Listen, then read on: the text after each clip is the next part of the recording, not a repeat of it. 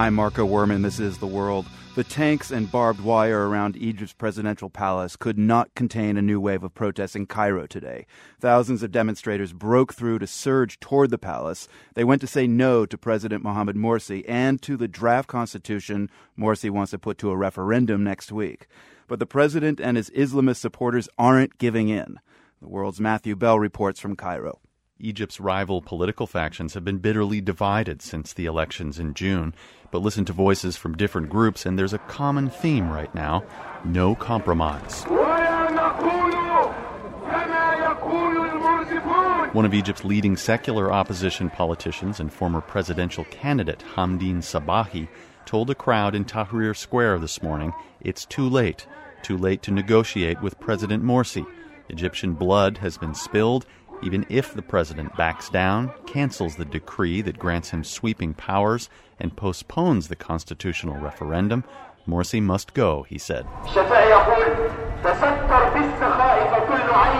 At a mosque on the outskirts of the square, a Muslim preacher with wildly different views from Sabahi nevertheless agrees that Morsi must go. The preacher provides religious justification for opposing the president. Sharia law is not compatible with this government, the Imam says. Our goal is to build an Islamic state, not a democracy with liberals and secular people.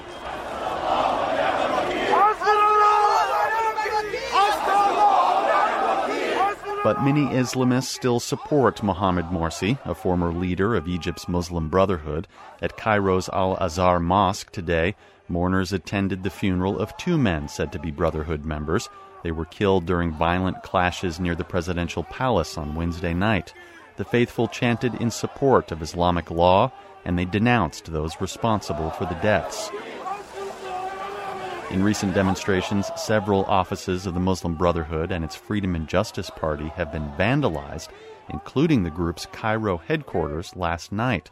Standing next to a pile of burned up office furniture outside the building, 18 year old Mohab said he joined the crowd that broke inside. We want to uh, let Muhammad Morsi go like Mubarak. Muhammad Morsi not good. He went on to say that Morsi was elected by fraud and that the Brotherhood is not good for Egypt.